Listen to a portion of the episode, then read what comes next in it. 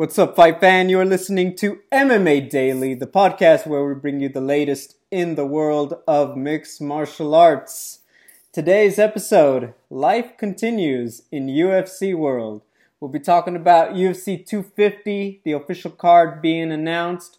We'll talk about what's going on with Joseph Benavidez, Deiveson Figueiredo, and the flyweight division, updates on Fight Island, and of course, this Saturday's UFC Fight Night with Tyron Woodley taking on Gilbert Burns. My name is Gabriel Gonzalez. It is Tuesday, May 26, 2020, and I'm here with my co host, Natalie Zamudio. Hello, Double G. Are you excited? The fights are continuing. This is a great trend, right? This is good. And yeah. we're we're back in Vegas, right? Yes, all signs are pointing to yes, but technically they're having a meeting tomorrow that could scrap those plans. Now, I'm gonna just go on the record. That is not about to happen. Whether it's official, whether it's unofficial, and there's a little bit of backdoor uh, negotiate negotiation going on, the UFC is gonna be in Vegas this Saturday. I I know the Jon Jones thing happened a week, um, you know, a week out. This isn't gonna happen under the circumstances, they're not about to pull the plug and move them uh, whatever hundred or so miles to Arizona. It's just not going to happen. They're going to be in Vegas. What about you? I agree, but I do think Wednesday is a little late to be having a meeting to to make final, you know, decisions. But if anyone can pull it off at this stage in this world that we're in right now, it's the UFC. So I, I feel think... like they've gotten some kind of assurance that uh, look, even if we cancel some other stuff coming up, you're not going to be canceled. We'll do like an exception. So, you know, it's a bit of a um, everyone's got to work together. The athletic commission and the UFC. People, I think, forget this when stuff happens and you got to suspend people, but it's true. Um, Natalie, I will say this: after having the three fights in eight nights, it was a little jarring to go back to life. And I saw on Monday, Tuesday, everyone's doing like these throwback articles again. And, you know, like I know that's what we're doing a lot of before we had MMA back, but to see everyone go back, it was almost like, oh, this is kind of deflating, you know? It was very interesting. What about you to see all this happen? It was definitely weird to like, you know, having three in a row. It's it spoiled me, and I my my brain got switched back on to there's usually a fight every Saturday, and so I was like, oh yeah, there's a oh no, there's no fight this Saturday, darn, and so I don't even know what I did with myself. Um, I don't remember. Probably was really boring, but uh, I'm I'm just happy that they're back uh, this Saturday UFC. And you know, fingers crossed. Uh, all signs point to yes here at the Apex, but I think that they're probably super excited to be back home in their own facility where they can control everything much better. Um, you know, I've been reading that they have updated their COVID 19 policies. Um, probably the main one I think they should update, but I didn't read this pointed out in um, the breakdown is like if you think you have it or you've been around someone that has it, don't show up. Just call first. I think that would be like very important, but we'll see. I almost. Uh I don't even know with that because I feel like that's such a weird thing. Is that I, I think that the language maybe that we were given might be a little unclear. Um, I almost feel like that should be a no-brainer, right? Um, now uh, I know the Jacare thing got a little uh, complicated there, and I, I'll admit that now. But I almost feel like this has to be in their checkup, they don't just say, Henry Cejudo, sit down, I'm gonna shove this thing up your nose. I feel like there's a questionnaire at some point that they take into account. Now, what, once again, you know, exactly what's happening, I think we gotta ask somebody, you know, to detail that process to us. But I almost feel like it has to be there. How could it not be? You know what I mean? I think it's there that they, yeah, they definitely ask you once you arrive. I'm saying like like in the Jacare case, he already knew people in his family had it. So like a, a heads up, like do, should I even show up? I get why he didn't do it, right? Because he doesn't want to risk fight not not being able to fight. But it seems kind of kind of silly to show up knowing you're you've been exposed to it. Yeah, but um, I mean, look, they learn from that. You know, behind the scenes they have to, and I know people. It's like, uh, look, it's not just one or two people behind the scenes. There's a whole group that needs this to not go off the rails. So I, I'd put the money that they did adjust it. Um, which is, you know, leads us to our first thing because assuming all this goes forward, we have a very big fight card. Usually by now we would have started talking about Natalie, what you think of the fights this past week. Obviously there wasn't any of that going on. So Natalie will end the show breaking down, you know, all the stuff, Tyron Woodley, etc., etc. But let's go ahead and talk about UFC 250 because this was one I almost felt like they were putting it together a little last minute. I'll admit that now. And I know that, you know, you got guys training that people may just not realize until they announce the fights. But to me, it was very, um, uh, I guess I was just very impressed with the lineup. Now, I'm not going to lie to you and say it's UFC 249, of course. But it was, you know, they're putting together some interesting storylines. So I want to ask you, what do you think about um 250 as it's been set up for us in the last week? You know, it's actually come along to be all all right. You know, Nunes Spencer, I guess that's going to be the main event. Um, I'm not like super thrilled about that fight, but I'm like as a main event, but I'm happy in general for it to be on any card. Like I would be excited to see how Felicia Spencer has evolved. I mean, she, I, I think she did all right against Cris Cyborg. She hurt her really well. She was creative. She was fighting in a way I didn't expect on her feet. And then she has that, you know, that grappling advantage. Nunes is Nunes. Now, will she be any different? Because, you know, she, she basically admitted she hadn't been training and that's why she didn't want to fight, you know, earlier this year during all this this stuff going on. She wanted a little more time to set up a proper camp. Okay. And uh, you know, if there really is going to be some kind of bantamweight title fight, you know, because Cejudo uh, vacated his title, that's crazy, man. That's amazing because there's a lot of really good fighters at the top of that list, and and Cody Garbrandt, like I haven't seen that guy in a while. Would love to see how he looks these days. I'm I'm decently excited, and I'm surprised that they they pull together some some solid some solid fights.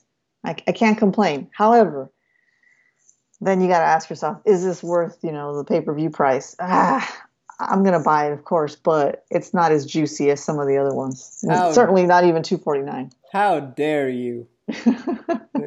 of course, it's always worth the sticker price, Natalie.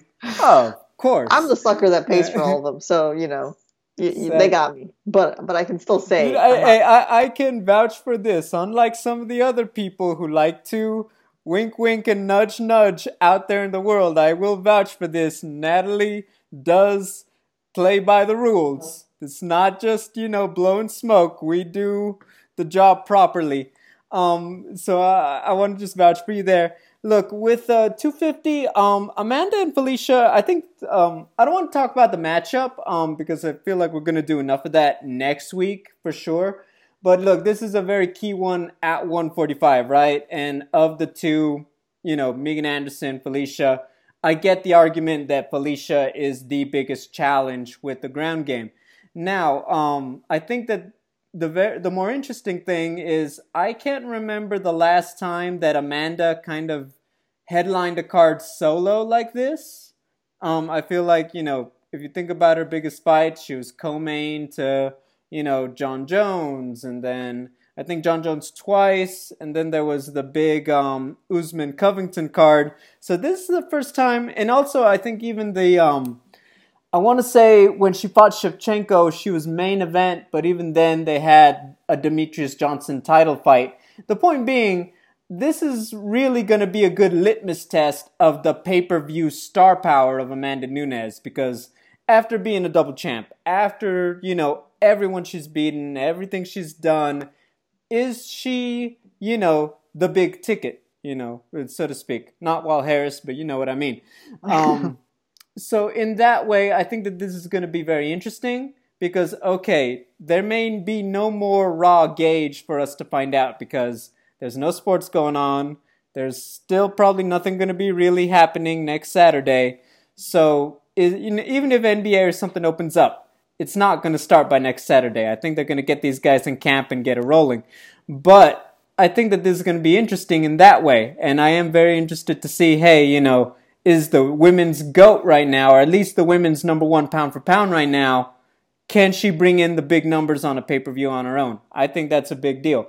Now, um, that's not to say that she's necessarily alone. Now, it once again, it's not a stack three fights every car every fight is going to set up the next number one contender. But there are some very interesting ones. You talked about the return of cody garbrandt. He was supposed to fight in march if i'm not mistaken. So this is a good return for him.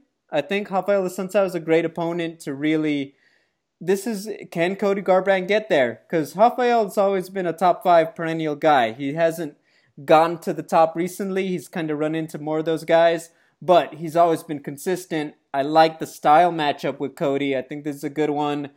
Have you matured from these last few experiences? And then I think the biggest one, Aljamain Sterling versus Corey Sandhagen. And we're going to talk about it when we um, go back to the Fight Island stuff uh, later in the show. I think that this is a big one. I think that the winner of this one, you're starting to make a case now for that vacant bantamweight title, which you know, uh, everyone would point it out. Henry Cejudo is officially off UFC.com. His little picture isn't there at the top of flyweight. Well, it hasn't been, and his little picture isn't there at the top of bantamweight. So it's officially open season at bantamweight. And the fact that this isn't for a title, I will say, I think that says something. You know, I think Petr Yan smiles because I think he knows what this means officially. But I do think that this sets up Aljamain and we're going to talk about another fight coming up that I think is also further proof that they are setting up a bantamweight title fight and they are lining the ducks up, so to speak. Yeah, I, a lot of good points there. The the going back to the initial about Amanda Nunes and her star power. You know, yeah, she's the double champion. She is the pound for pound, you know, best female in the UFC. Well, because she's a double champ, she is. But you know, my my eyes on on Valentina Shevchenko right there behind her. Um, but I just I just feel like the UFC still isn't pushing her hard enough. You know, she has the Modelo commercial, but if you compare even the commercials to the Stipe one, the Brian Ortega one, like there's a story there, something that they either had to overcome or a remarkable quality. Are you saying that because Amanda didn't have to make a choice, her commercial isn't as good? It's not as good, man. It really isn't. Come on. You compare the Stipe one, that's a great commercial. The firefighter, Brian Ortega had to make a choice. You know, the, the Amanda Nunes one, it's just like, um, you know, it was hard for her to find a gym where she could train. And then at the end, she's like having a beer at the bar. That's it and That's well, they show like her in the octagon, but they didn't even give her a chance to get in shape. I'm being serious. so you know, I don't know, man. I feel like they're still kind of like, look, when she when she fought Rousey and, and Joe Rogan was the one who was saying like that, you know, the UFC is messing up by not promoting her enough. Like she's the champion. I was, you know, Team Rousey, so I didn't care. But look, she's double champ. Like you got to do something. Make a, a um, I'm not even seeing any ads on, and, and maybe I just missed them, man. You tell me. Are there like, are they pushing this stuff yet on ESPN, or is it too soon? I mean, uh, I'm not seeing lately. Anything. I've seen the big UFC ESPN Plus commercial. Um, I have not seen the specific. I can't, off the top of my head, recall the specific UFC 250 TV spot. I know they've pushed it on Twitter. Uh, I, I, will say this, and um, I think that one, she has a little bit of the struggle that Demetrious did, and that's a little bit of the bottlenecking. Every, tell me one bantamweight you think could beat Amanda Nunes. Exactly. Uh, it's hard on. to. If Valentina Shevchenko went, she back count. to 135, she, she already beat her. She's lost twice. She, that don't count. I'm sorry. she, she's the only one that has has a chance, and she's not even a bantamweight. That's what I'm saying. Just so go, to your point basically. You, I, I get it. Valentina wins a best of seven, but not a best of three. Oh, I, okay, okay. no, but uh, seriously though, uh, I get it. Like she's already beaten everybody, quote unquote, relevant. Then now it's like, look, it's gonna be a Buster Douglas situation to unseat her at 135. 145, we already talked about it. It's not like there's a million fish in the sea in there. It's Felicia and Amanda and stylistically, you kind of feel like she's gonna be a little bit stronger than Felicia, and she's got a better ground game than Megan. Okay, you know, it's suddenly okay it, because at lightweight you got so many established killers, right? And they've all taken each other out. That kind of helps the case for Khabib becoming a star. And then you got guys with, I'll say, a little bit of the swag and his thing like Adesanya. Even Jon Jones isn't, you know, sometimes he's needed a little bit of that extra help on the B side, but for the most part, he's an established he's established himself over time.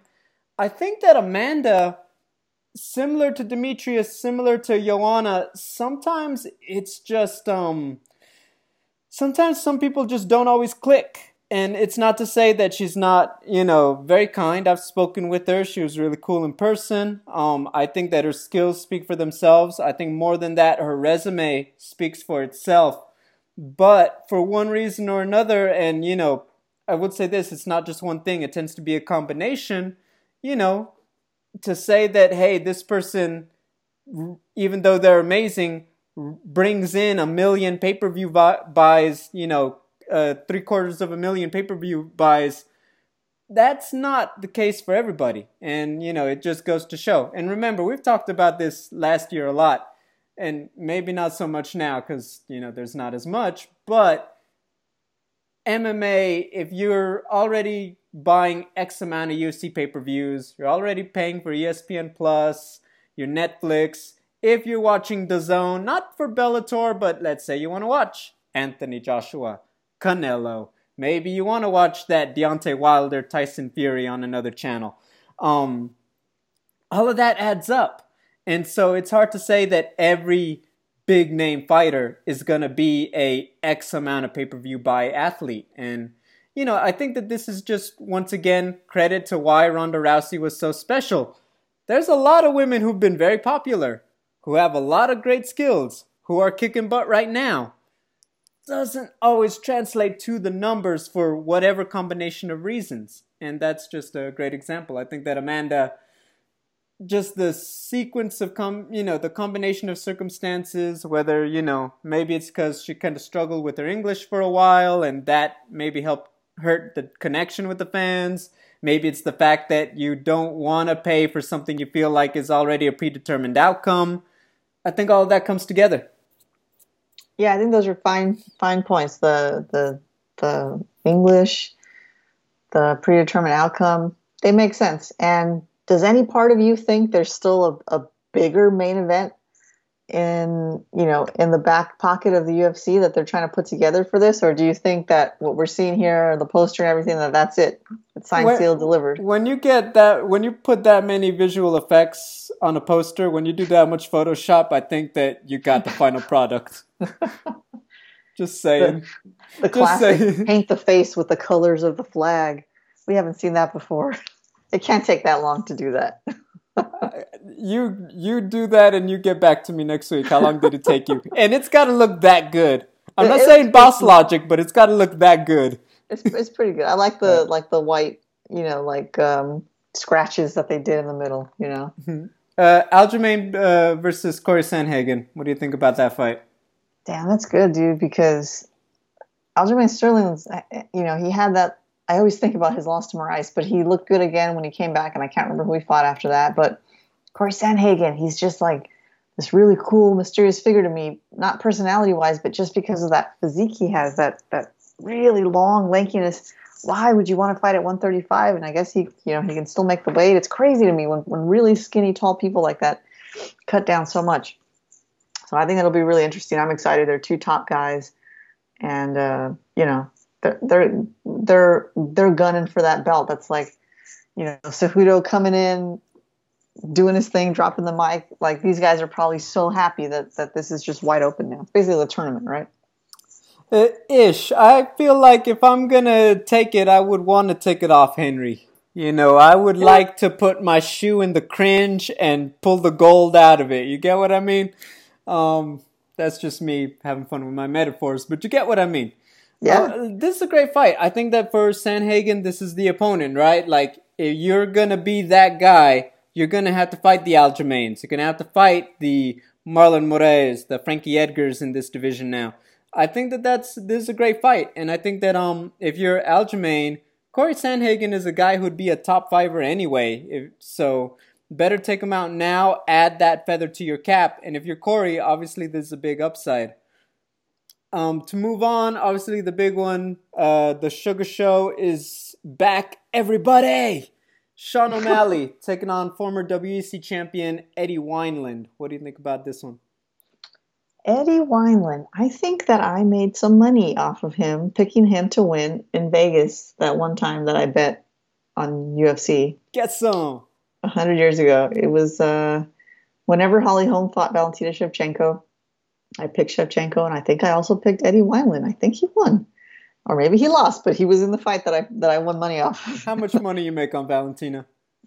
Uh, I think I came out. I think I was. I'm scared. Was that scared. was a big one. That was a big win. That was like her coming out party. Yeah, I think I made like 150 total with both fights. So I, I bet small. Oh, that's all good.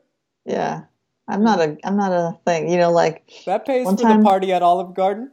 yeah, I went to a, a, slot machine and like I, I lost eighty dollars in like twenty minutes, and I was like, you know what, forget this. I'm done. this place is not for me.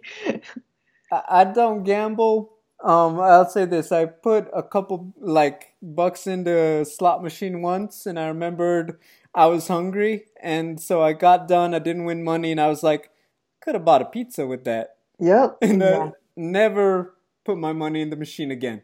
Never do. Don't um, do it this is a, a how do I put it? Do you remember when we talked about Maycee Barber versus Roxanne Modafferi? Yeah. I think that, you know, and, you know, clearly unfair, but I think a lot of people kind of wrote off Roxanne. And, but, you know, this was still supposed to be a step up in competition for Macy, et cetera, et cetera.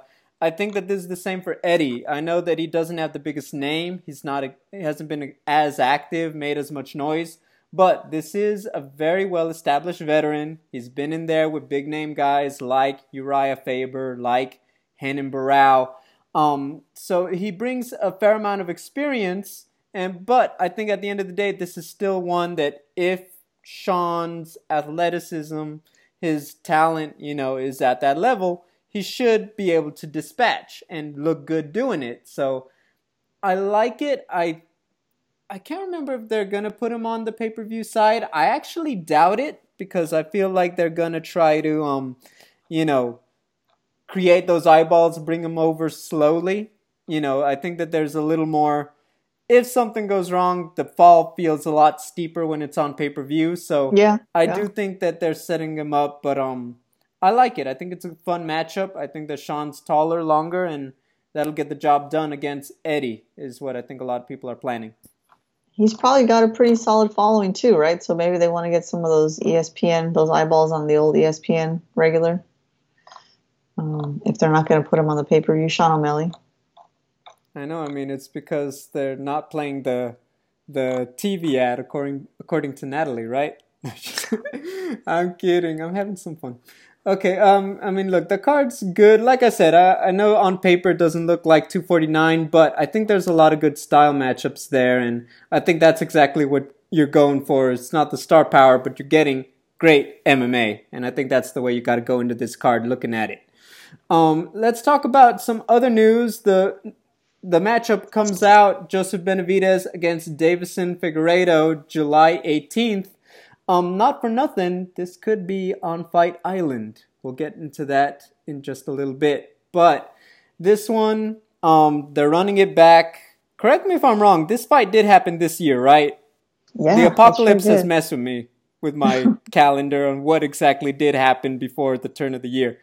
Um, uh, Natalie, uh, it's these are two elite fighters. They both got a lot of you know, reason to be excited, and they match up very well stylistically. I think we saw that in the first fight. What happens after this, though? Is my big question. They just keep fighting each other. I mean, I don't know. Like, I felt so bad. I mean, everybody felt so bad for Benavidez. It was like his his belt, right? He just had to stand up and take it. He was like the the ladder match in WWF where you he was right there. He was at the top of the ladder. He was about to grab it, and then Figueiredo came and knocked him off the ladder. Uh, but you know, so so I'm happy that he's getting a second chance. It you know it makes sense considering why no one has the belt yet. You know, Figueiredo missed weight even though he won the fight.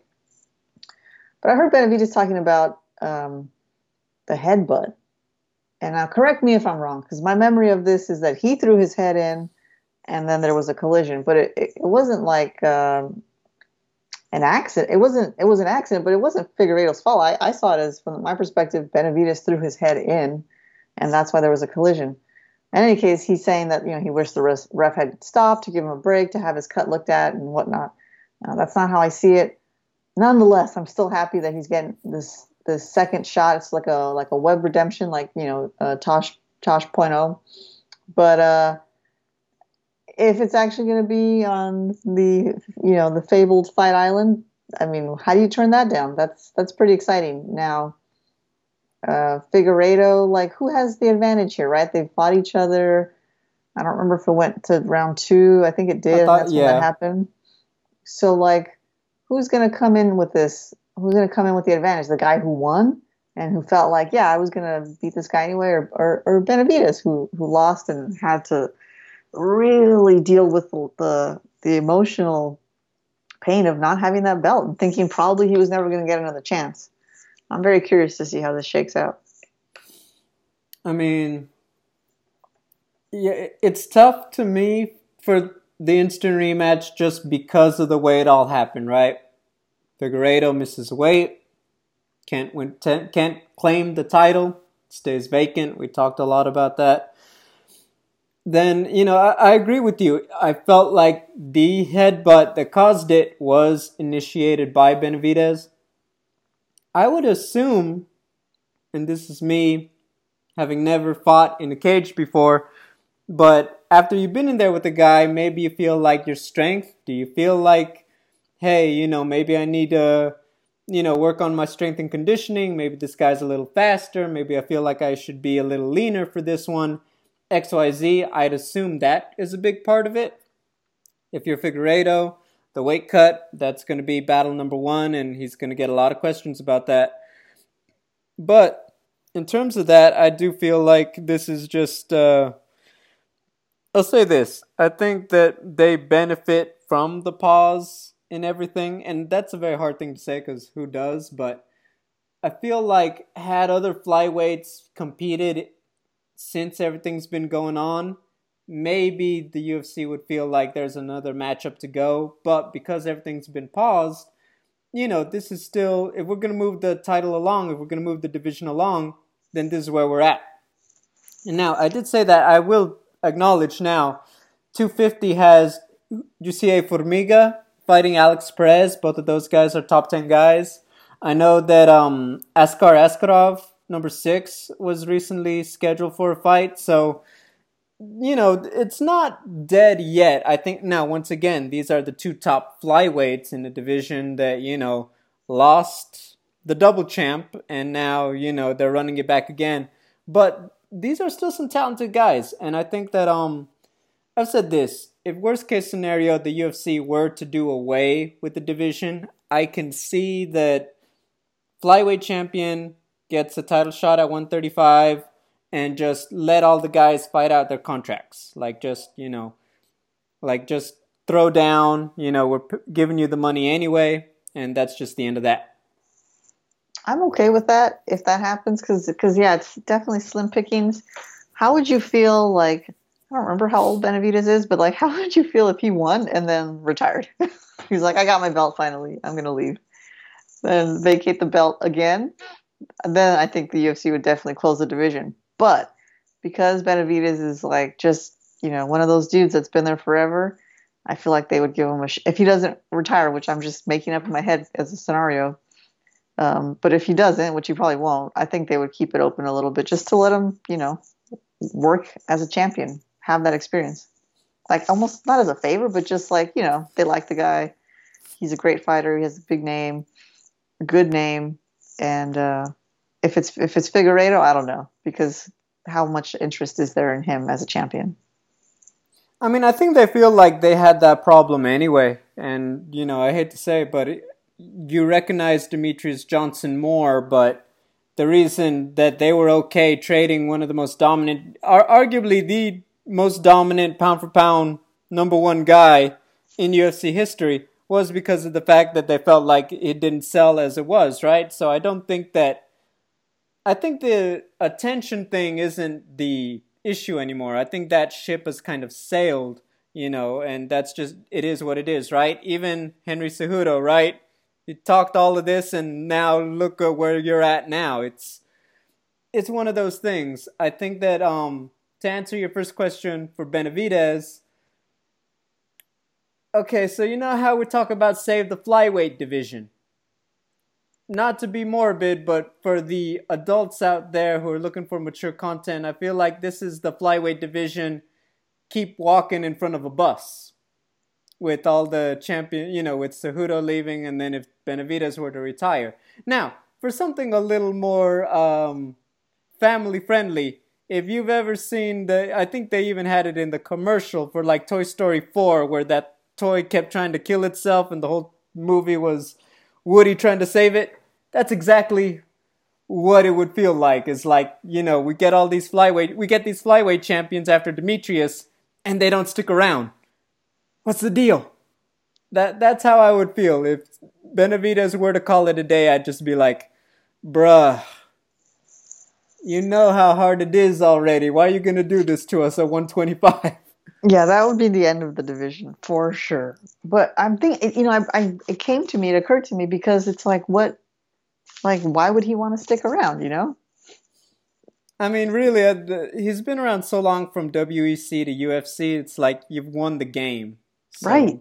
That's what I mean. You know, you just you know you're kind of like oh you finished the game, but uh, let me put another quarter in and see what character they make me fight in Tekken. You know. It is what it is. Or oh, sorry, Mortal Kombat. Because why is Mortal Kombat more fight? Okay, because of the movie, right? From More Fight Island. Okay, I remember now. I always I forget that movie was on an island. Like, there's some good kung fu in that movie.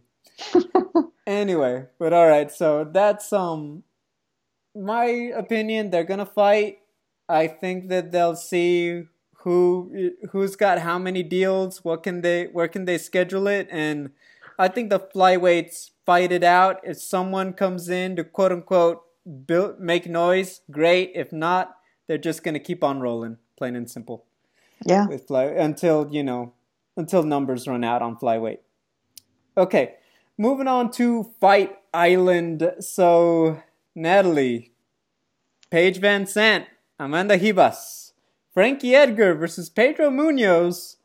Um, dare I say it? it's looking like Fight Island's gonna be a thing on July 11th. And let's start with the basics because everyone seems to be on the table as a potential headliner.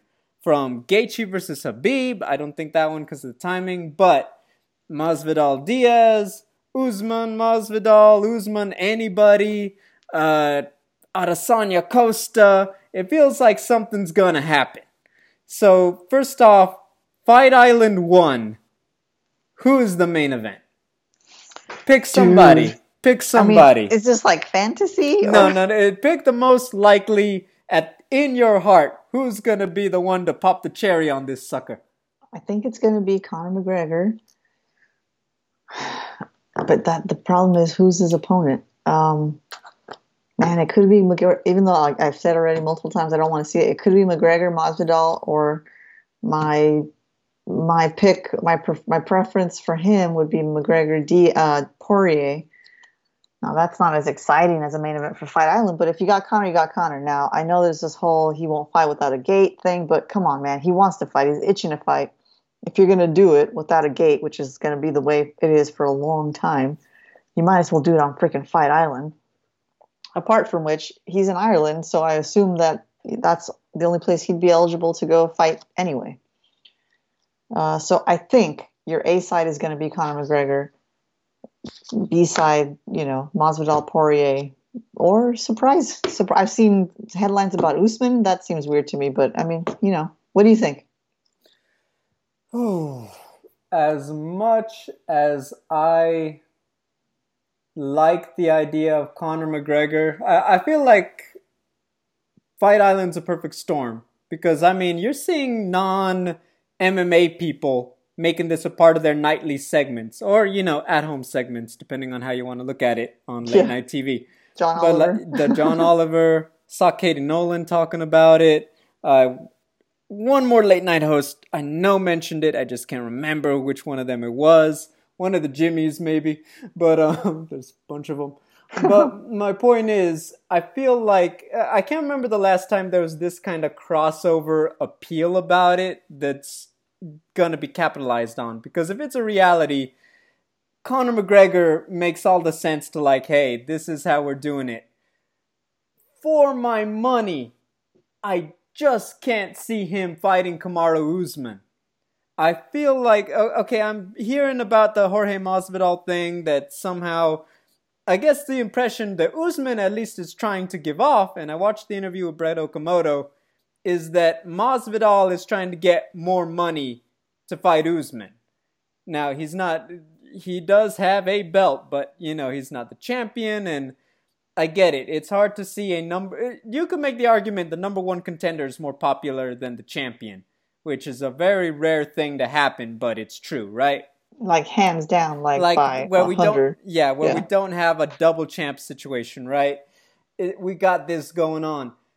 To me, in my opinion, I feel like it's more likely to get Masvidal to Fight Island than it is Conor. I feel like, you know, they're negotiating, but at the end of the day, I do feel like all the sides are going to come to an agreement that gets Mr. BMF to take on the undisputed champ. So, in my mind, I feel like that could happen. I want it to be Adesanya Costa, but everything in my heart is telling me that those boys need till at least August, at least especially Costa, to get in camp, cut that weight to make 185. Plain and simple. Yeah, um, I would say it's definitely not going to be Adesanya Costa. So of course it will be, but I really don't think it will. Um, yeah. Okay. Your money's on on Masvidal. Usman. Usman. I, I think so. I just. Uh, I, I don't know. I just a lot of stuff got to go right in negotiation for them to put together Conor and Usman. Plain and simple. And look, I heard Usman say it bluntly. If you're Conor, why the heck wouldn't you want that fight? Free title fight. It could not come easier to you.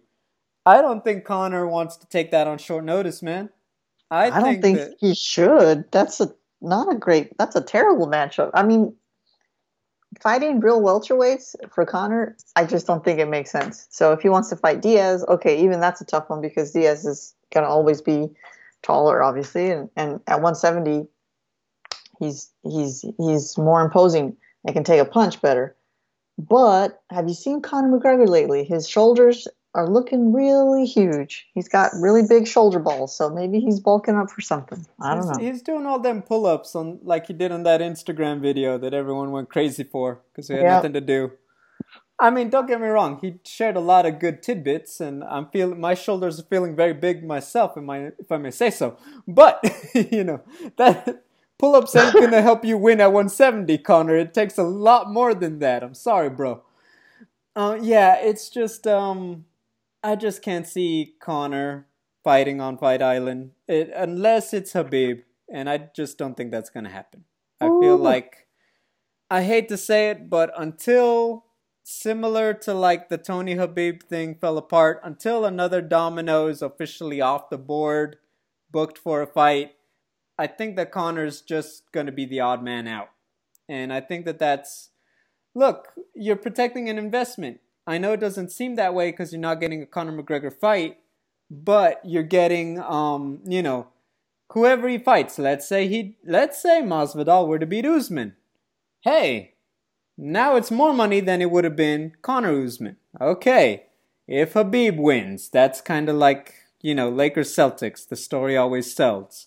If it's Conor Gaethje, that still makes a lot of money. If it's Conor Nate, that's another one. What? Where did that come from? But it's a lot of money. Plain and simple. So I think that um I know we don't like hearing this, but yes, Conor McGregor will be waiting. Plain I think so. So yeah, my vote Usman yeah, Masvidal. Okay. okay. but right. who do if you in your heart Conor fights somebody who on Fight Island number one, July 11th. Yeah, in my heart, again, I don't want this. Not my preference. In my heart, Conor fights Masvidal. Okay, which is completely on the table. And like I said, it could really go a lot of ways. A lot of negotiating is being done right now. Yeah. Um, I will say this, Natalie. I I feel like everything is setting up for probably one of the most epic nights in MMA if for Fight Island just because all of the outside noise. I feel like you get the right main event.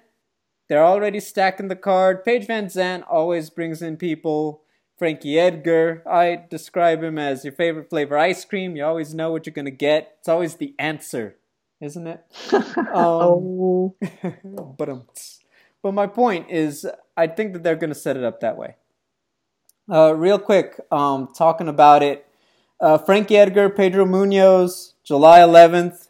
You know, okay, so now this is four bantamweight contenders, especially with Frankie now fighting. There's not a belt attached to the fight. I'll say this right now. I think all signs are pointing pointing to Petr Yan against somebody for the belt, officially.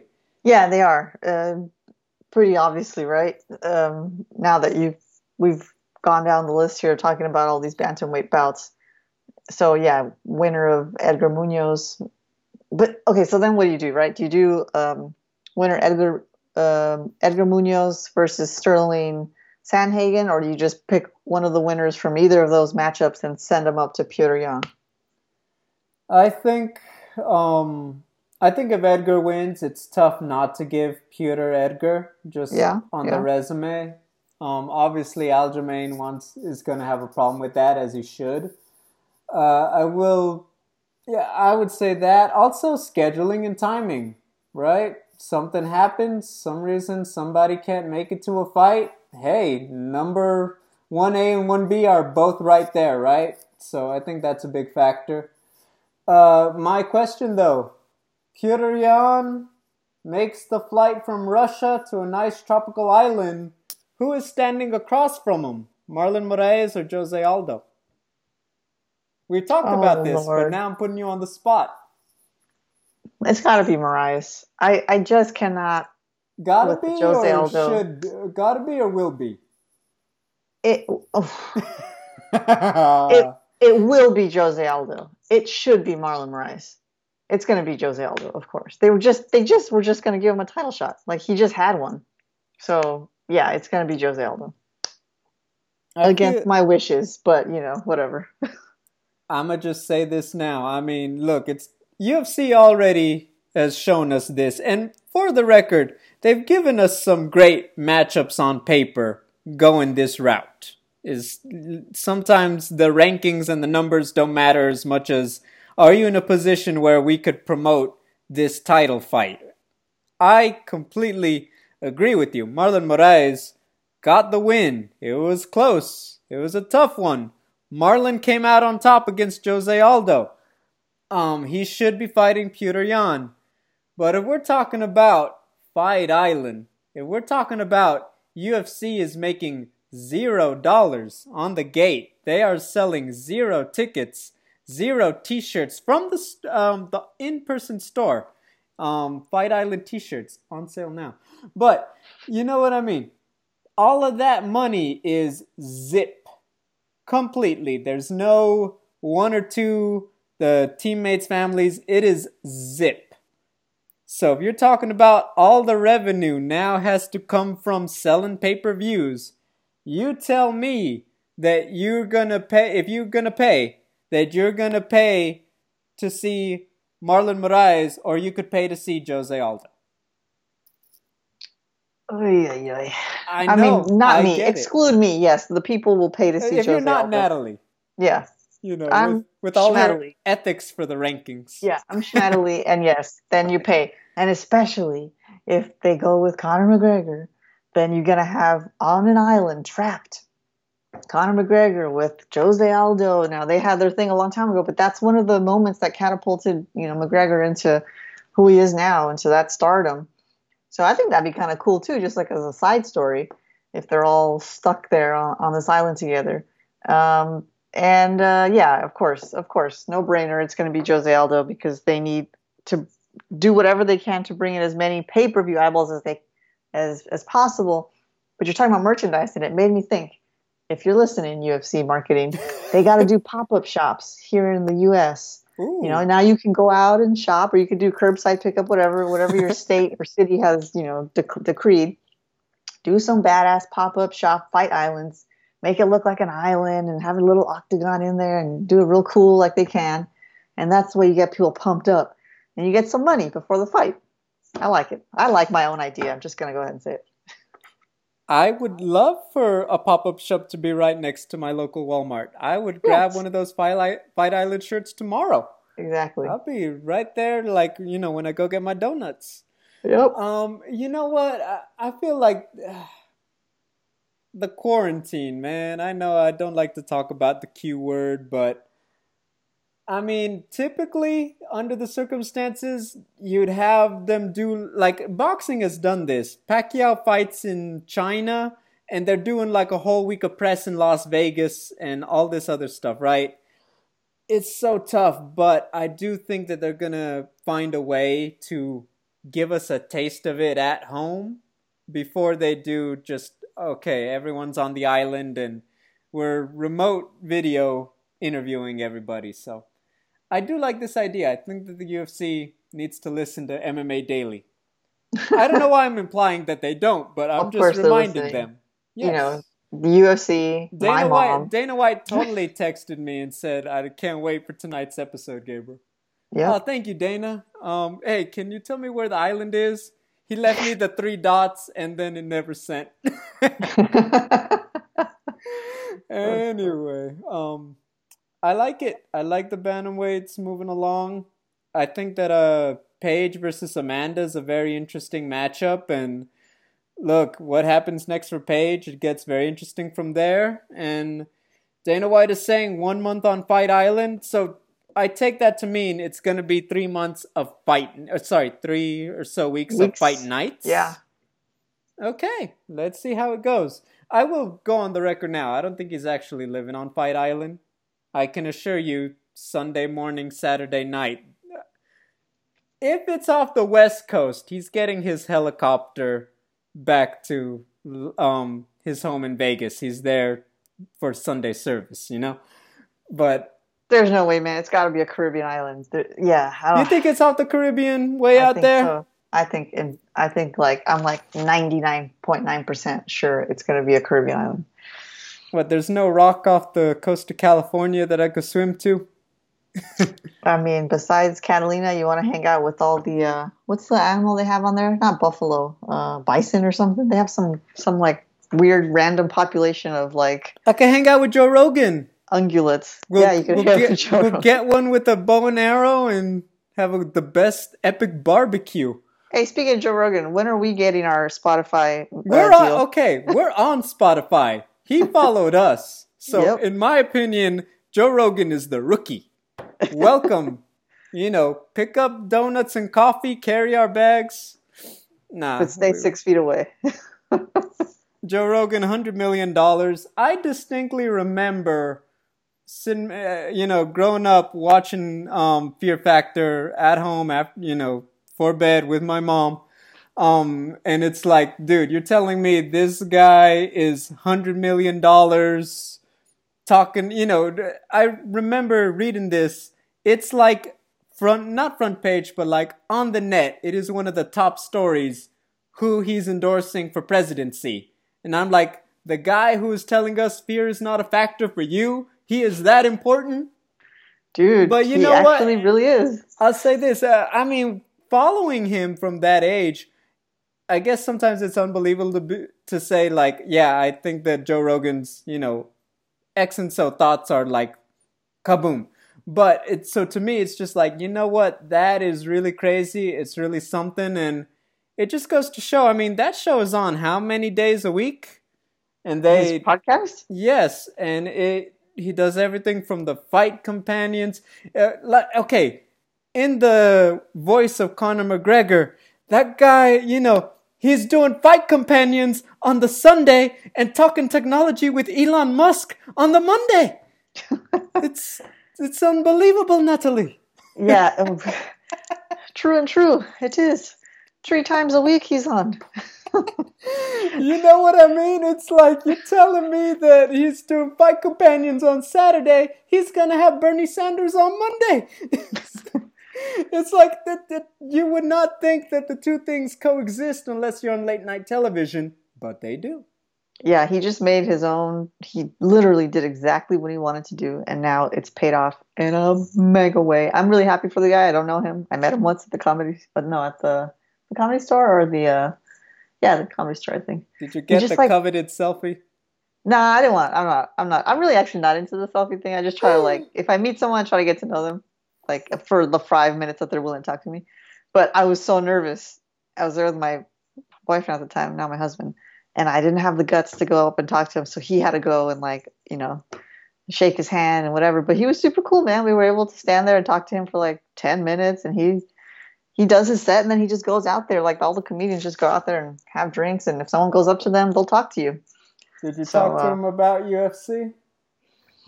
A little bit, but I can't remember what. Then we started talking about Canelo, and my husband swears he swears that Joe Rogan had no idea who Canelo Alvarez was at the time. And he said, I'm the one who told him about Canelo Alvarez. I don't remember it that way, but he swears that, the guy, that Joe Rogan didn't know who Canelo was.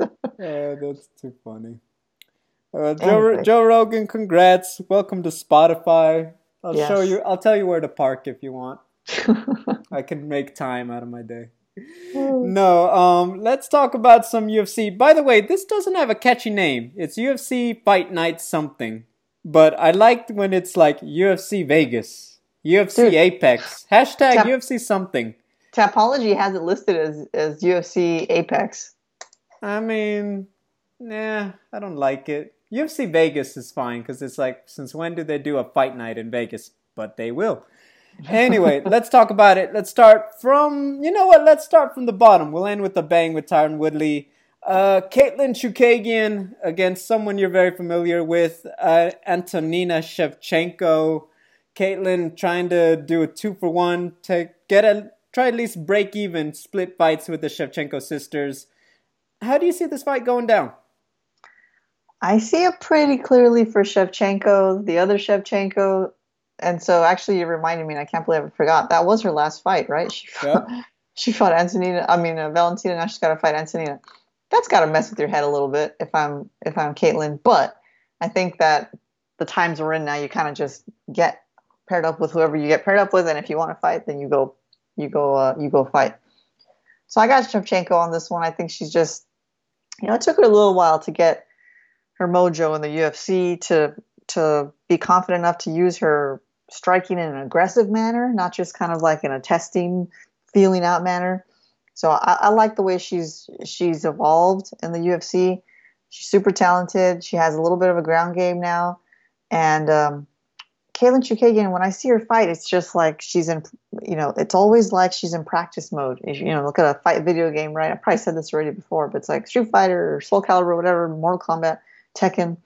Like she's in practice mode. She's just kind of standing there and throwing punches and kicks. Some of them will land, but most of them are just kind of like feelers. So I, have pretty high hopes here, or high expectations from Shevchenko. I think she's going to be able to land effectively, use her footwork, and uh, I mean, who did she submit in her last fight? Maybe she'll throw a submission in there just for fun. Let's see. I mean, Lucy Pudilova.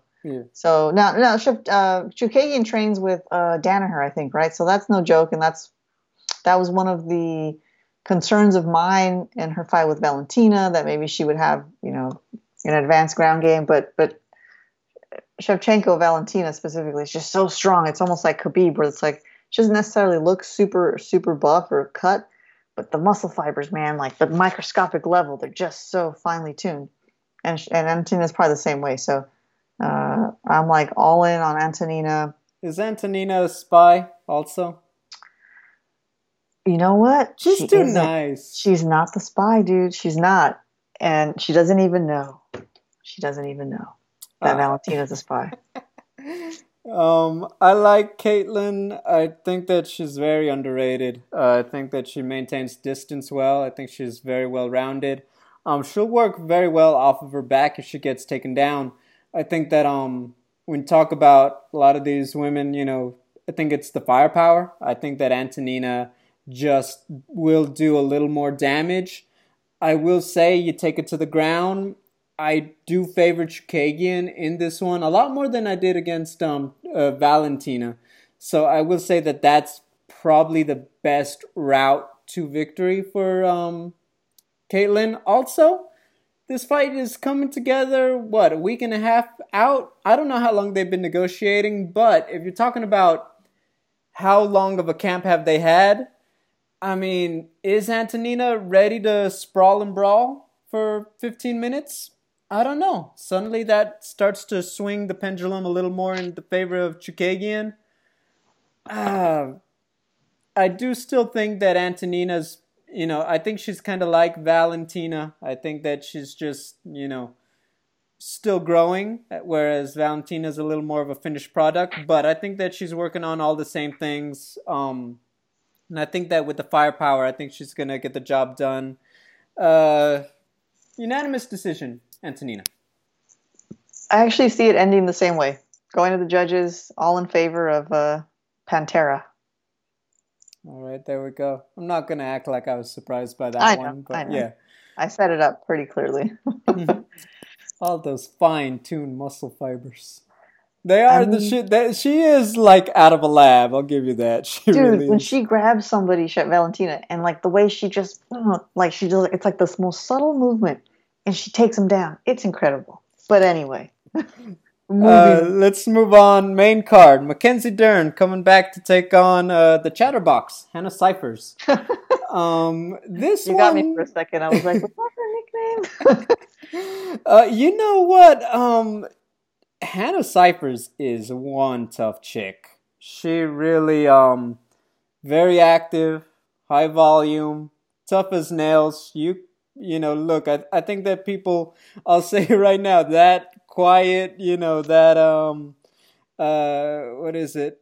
That more unassuming, you know, like her demeanor, that girl can take a punch. She can take some damage and keep going. That woman loves to compete.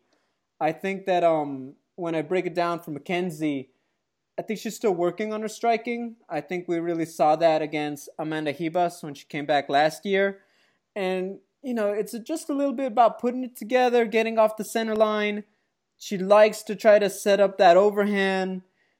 What I would say, though, especially coming off of that fight and against someone that you're probably not going to be able to put away in Hannah Cifers, pump the jab and just shoot and just do, you know, just work, you know, in the clinch, try to get it to the ground, use that world championship jiu-jitsu. I feel like this is a very winnable fight. I think that Mackenzie hasn't used her jiu-jitsu in a while. I think that she's gonna, you know, give us back the thing that we signed up for, and I think she's gonna make this a grappling fight. And I see her. I just don't think that Hannah Cifers is gonna be able to outmaneuver someone of the pedigree of Mackenzie on the ground. And I do think Mackenzie will get her down. What about you? Yeah, I actually agree. Um, Cifers, and I'm, i was thinking the same thing, just super mega tough, man. And like her face, like what a poker face. She doesn't give anything away. Um, even when she's getting, you know, having the beat, the brakes beaten off of her, like, you know, on the thing that's happened at least once maybe Maycee Barber, but I think somebody else, I can't recall. So Mackenzie Dern, like I know they're in the same division, but uh, they're not going to walk into that cage the same, not even close to being the same size. Dern is going to be the much uh, bigger fighter, and I think she'll she'll be able to use her size to, to, to her advantage. And I, I do also feel like she's going to use her her jujitsu. Like again, going back to how long have, have people had to train. Um, when when that's in question and likely, you know, compromised, during these times, you're going to go back to what you know, what you're hardwired to do. And for Dern, that's jujitsu that's taking it to the ground. So I, I think she's going to submit her probably round two. I don't know with what, but probably something, probably something basic. I don't mean to say that disparagingly, but something like you know, clean rear naked choke, uh, armbar, something like that. I can already see it, like on MMA Fighting, the Morning Report. MMA Daily host calls Mackenzie Dern basic. and I bet, hey, I hope they make they specify who it was. I think Mackenzie's going to pull out submission of the year. Oh, bam! Third okay. round too. Make it epic. Third round. Okay. All right. Uh, let's uh, let's bring this one home. Tyron Woodley, Gilbert Burns. Um, look, I know Gilbert. Like when you think about Tyron Woodley, you're thinking, man, maybe fights a Jorge Masvidal or Colby Covington. Finally, one of these guys. I know that Gilbert wasn't high on a lot of people's lists, but you know, you watch the knockout of Demian Maya, then you go back, you watch this guy's fights. This dude is very tough stocky, powerful, well-rounded, very solid grappler, very solid jiu-jitsu. Um, can you know, very competent on the ground. Very hard guy to put away. Also, I noticed he kind of took a bit of some damage in the tapes that I saw. I think though it really comes down to the IQ of uh, Woodley, and I think it comes down to the uh, the aggression. I think that um the output. I think that Tyron maintain mid range. I think that he's very explosive still. I think that you put, you know, you get a high enough output, you maybe make Gilbert feel like he can't close that distance because he's going to run into just a freight train of a right hand or one of his leg kicks. Then the wrestling. I think that that could really neutralize Gilbert's abilities also. But, you know, Gilbert, as we've seen, heavy handed. Uh, Tyron, he's not the tallest welterweight either. And I think that that could be a very key factor. factors. If Gilbert can initiate a bit of a brawl, suddenly this becomes a lot closer of a fight, even for a guy as powerful as Tyron. So this is a very interesting one. Uh, Gilbert's uh, not a gimme fight for Tyron Woodley. And I think that a lot of people need to recognize it. Yeah, it's definitely not. And so you you, you kind of just figure like Tyron Woodley was ready to come back and it is what it is at this point. Like I said just just moments ago, you take the fight you can you take the fight you're offered. If you really want to fight, keep yourself fresh. Like that's why I, I think Conor McGregor is going to uh, ultimately do whatever it takes to fight because he doesn't want to stay on the sideline so long, even if it means no gate.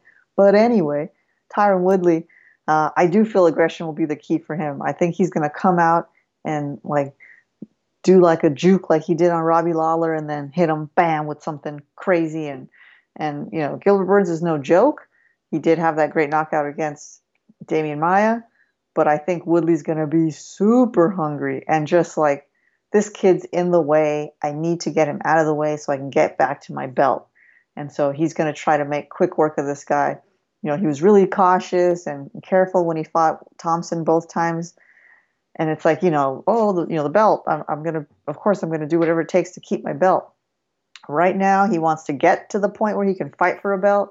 And I think his mindset's going to be a little bit different. He's going to be the hungry lion. He's going to go out there and just like uh, tear it up. So I expect a lot of aggression.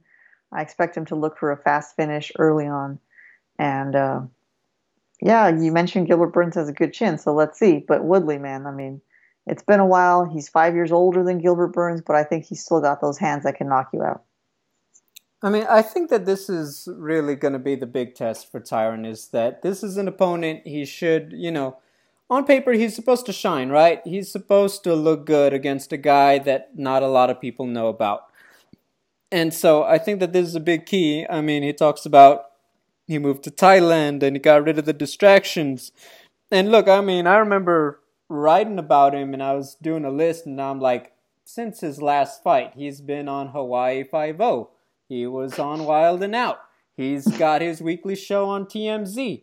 He's on an anal. He's being an analyst uh, for this many shows. He also dropped a rap. It's like, and he dropped the rap album. It's like, okay, you know what? Maybe the writing was on the wall that he's got a little more on his mind besides the fight game.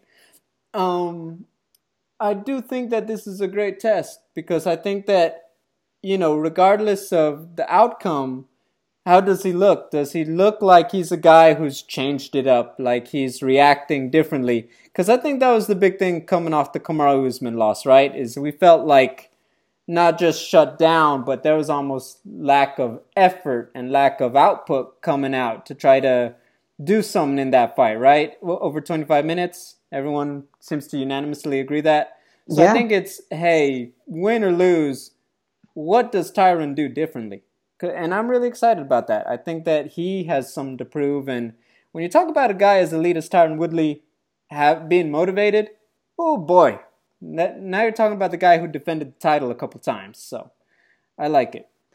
Um, winner of this fight, I feel like is in the Colby Covington sweepstakes. Maybe the Leon Edwards show. Um, I wouldn't say the Kamaru Usman fight though yet. I think that they'll. I think there's a lot of stuff more that has to happen for the winner of this one. What about you? Yeah, I agree because because Masvidal is just way tastier right now for that for that slot.